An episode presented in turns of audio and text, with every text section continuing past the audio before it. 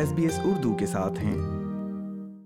سامعین، آسٹریلیا کے 30ویں وزیر اعظم کا کہنا ہے کہ ان کی حکومت ایک اور مدت کے عہدے کی مستحق ہے کیونکہ ان کے پاس ایک مضبوط اقتصادی منصوبہ ہے جس نے ایک مضبوط معیشت فراہم کی ہے۔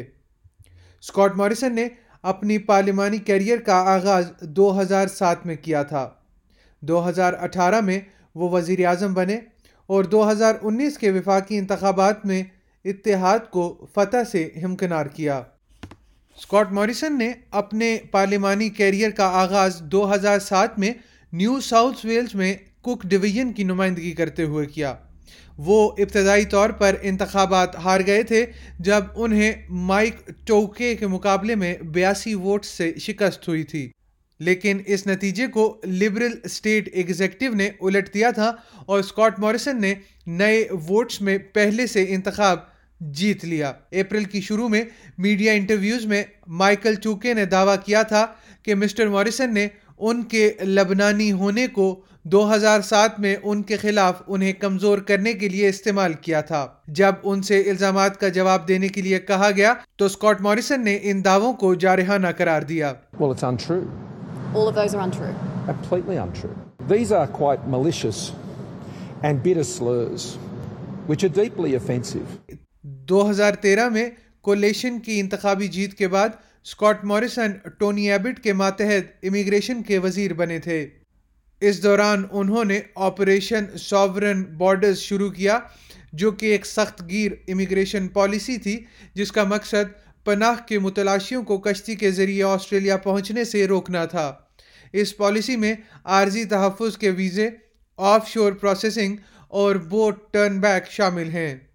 مسٹر مارسن نے 2015 سے 2018 تک خزانچی کے طور پر بھی خدمات سر انجام دیں۔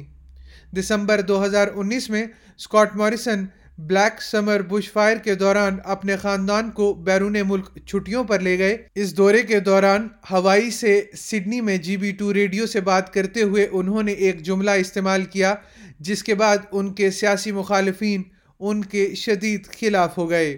انہوں نے کہا تھا کہ وہ پائپ پکڑ کر بش فائرز بجھانے کے لیے نہیں کھڑے ہو سکتے۔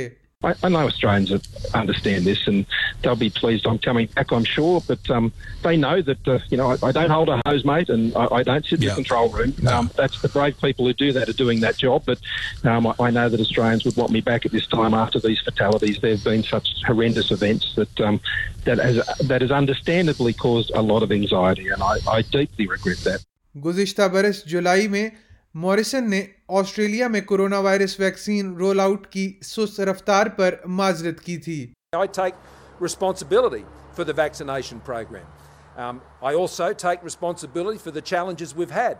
Obviously some things within our control, some things that are not. And I'm keen to ensure, as we have been over these many months, that we've been turning this around. I'm certainly sorry that we haven't been able to achieve the marks that we had hoped for at the beginning of this year. Of course I am. But what's more important is that we're totally focused on ensuring that we've been turning this around. متعدد ممتاز خاتون liberal party MPs نے Scott Morrison کو ایک بلی قرار دیا ہے، جن میں نیو ساؤتھ ویلز کے ایوان بالا کی رکن کیتھرین کیوسک اور طویل عرصے تک خدمات انجام دینے والی senator Concetta Fierravanti Wells نے انہیں ایک مطلق العنان اور بلی قرار دیا ہے جو وزیر اعظم بننے کے قابل نہیں۔ New South Wales liberal Saint کی ٹکٹ پر جیتنے کے قابل پوزیشن حاصل کرنے میں ناکامی کے چند دن بعد سینیٹر نے بجٹ کی رات مسٹر مارسن پر تنقید کی تھی۔ اس کے سیاق و سباق کے لیے ایک حقیقت جو اے بی سی کو اسکاٹ مارسن نے بتائی یہاں اجاگر کرنا لازمی تھی۔ I understand that Tony is disappointed that as 500 members of the Liberal Party came to select our candidates for the Senate at the next election that she was unsuccessful. They chose Senator Payne and Senator Molan, also great choices, and you know I congratulate them on their success at that selection. There are disappointments in politics. یہیں پر ایک دوسری تنقید بھی ہوئی۔ مبینہ طور پر new South Wales کی سابق پریمیئر گلیڈس برجلکن کی طرف سے بھیجے گئے لیک ٹیکسٹ پیغامات کے ساتھ، جن میں اسکاٹ مارسن کو ایک خوفناک اور ہولناک شخص کے طور پر بیان کیا گیا تھا جو ناقابل اعتماد ہے۔ ایک نامعلوم وزیر نے انہیں ایک فراڈ اور مکمل سائیکو قرار دیا، اور نائب وزیر اعظم بارنبی جوائس نے انہیں منافق اور جھوٹا قرار دیا۔